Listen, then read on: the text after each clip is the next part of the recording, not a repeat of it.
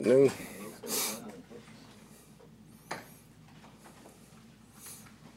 Todd, not much went right for you guys back in week three against the Eagles from yardage or scoring standpoint, et cetera. Does that always help you this time around because you can't lean on things that worked and maybe would be more predictable as a result? You've got to kind of start from scratch on offense and defense? I don't think it helps you. I mean, it's late in the season now. That was week three. We're still finding ourselves and figuring things out over there on both sides of the ball. So it doesn't help or hurt us. It just makes us know what we are now because we went through a season. And, and because you're different, right? I mean, you had, I think one of your corners was out, and maybe Jamel didn't play very much. Now you have Kancey, um, Yaya. So how different are you on the defense in terms of just, you know, solidifying what you want to do there? We're healthier. I don't know if we're different. Any, anybody that's came into play has had to step up. So we don't use injuries as an excuse, but we're healthier than we were before. What was the difference have you seen in, from the Eagles from week three to now? Talented. I mean, they're still tough. Again, they went to the Super Bowl last year, double digit wins this year. They're still a great team. I mean, they got players all over the place. How these, these last six games, the, the five and one finish, the defense has given up second fewest points in the NFL in that stretch. Beyond being healthy, are there other things you point to for why they've, they've found themselves that way? Just communication's really picked up, and they're getting to know each other's strengths and weaknesses and playing off each other. How much time, Todd, how much time and effort are you taking to uh, contain Hurts uh, as a scrambler? Um, And how does his runs uh, compare to a Josh Allen or Lamar Jackson? How do they use him as, as- as a scrambler? I mean, it's huge. I mean, he gets his runs in, but it's the passing runs that kill you when you rush four, and he's so athletic. He gets outside the pocket anyway. When you have four, when you try to rush him normal, when you send five and you make somebody miss, he gets up through the hole. That's going to be a real concentration point because I don't see anybody that's really stopped it. Uh, we just got to try to limit it to being 50, 30, 40, 50 yard games and try to keep it at six, seven, and eight, hopefully.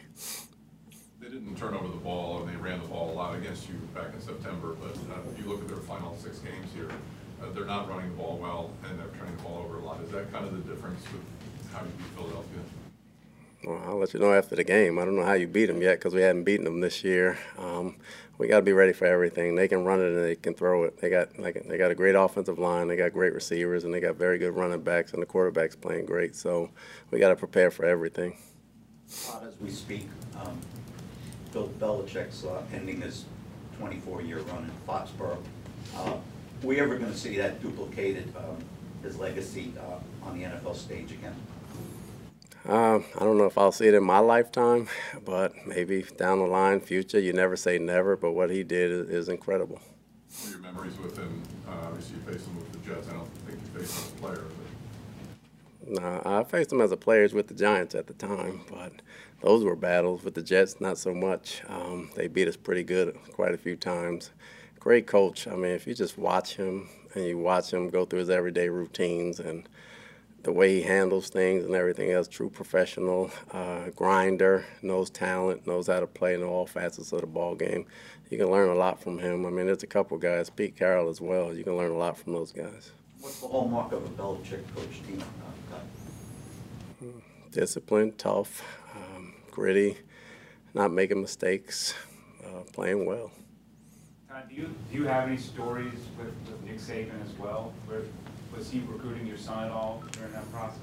Yeah, my son went down to Alabama, but I didn't take that trip. Uh, I think my father-in-law took that trip, so unfortunately, I don't have any stories.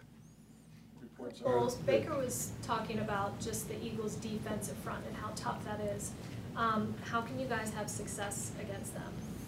You know, we got to try and block them and give them time. We got to try and block them so we can run it. I mean, we just got to grind out and play four quarters. They're talented, but we got to win our share of battles.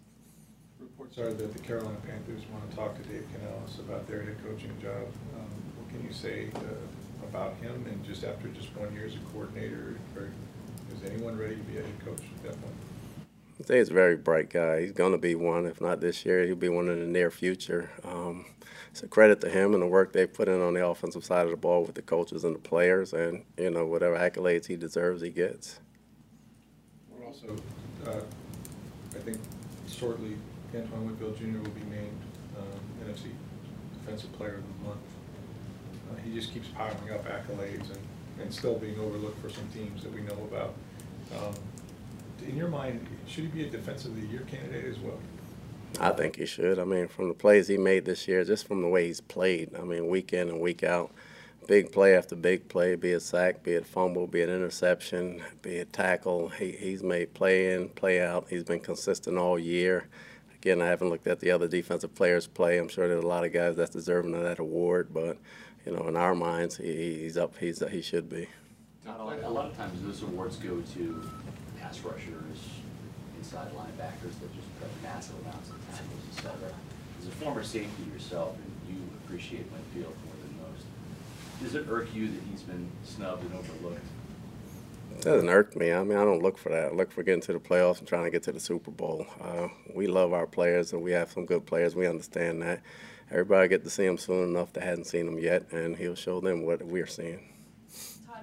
Top of the extra day, um, given that it's Monday night, are you guys doing anything like different in the building or simulating? I mean, how does that change that, you know, we know everyone's such a routine oriented person this time of the year. Obviously, everything gets amped up when you're in the postseason and then playing the Monday night game. Does that, what, what has changed or do you change anything in terms of scheduling to, to get ready for a Monday nighter? The only thing that's really changed was yesterday was our bonus day. I mean, today is our Wednesday, and we'll continue forward like it's a Sunday game, but we know it's a Monday game. Other than that, other than yesterday, nothing's changed. Players have mentioned um, across the season about starting fast in games. Uh, against the Saints, against the Panthers, it didn't quite happen that way. So when you go to play Philadelphia on Monday night, the playoff environment, uh, how do you think you could ensure that the team does come out and start fast like that? We got to make plays. We got to do the right things. Nobody can go outside the box and do some something on their own. And we got to block people. We got to tackle people, and we got to make plays. Would Baker have practice today if it were a full practice? And, and when do you expect to see him on the field, uh, just in general? He would not have practice today. Hopefully, we'll see him tomorrow. And how much has those injuries, right, the, the, the the ribs and then, and then the ankle against Carolina affected what he's able to do or willing to do, or how you call the game? In other words, do you have to be mindful of the fact that he's not maybe, you know, physically able to do what he normally does? It's a fine line. I don't think it affects him as affects Dave as far as calling the game. I think Thad does a very good job making sure he gets the plays that he needs to get for us to win, as opposed to calling plays just to protect him. We, are trying to win the ball game is the, is the number one thing, and Baker will tell you that. So when he's out there, I don't think it affects him. Coach, go back to uh, week three, uh, battles in the trenches, both offensively and defensively. The Eagles were able to control that, and from a physicality standpoint, they had the advantage. Uh, this week, how do you go about maybe kind of evening that and stopping them? Well, we got to play better. Uh, they beat us on both sides of the ball up front and in the trenches, and they won the ball game. For us to win the ball game, we got to win the trenches. You guys know what you guys had in the building all along, but there are many who doubted the Bucks, thought there'd be a basement team. Um, did that provide any sort of chip on your shoulder, and, and do you carry that into the playoffs with you guys? I mean, I'm sure it is for the players and some coaches. A lot of guys look at as a chip on their shoulder because they've been to the playoffs here before. For the young guys, I don't think so, but we do a good job of keeping outside noise out of the building, and we know we can control, and we did everything we thought we could do, and we're still going. So I'm sure we're underdogs, and we'll be underdogs every week if we keep winning. So we're good with that. And what is your message to the young guys who have never sniffed the playoffs, the rookies, the guys you know last year who maybe weren't in starting positions or or had key roles who are now stepping into those roles this week? Well, the intensity's ramped up, but don't stop doing what you've been doing. You know, continue to prepare the same way, continue to be a pro, and continue to do what you've been doing. The minute you go outside the box is the minute you lose the ball game. Okay, thank you, Coach. Thanks.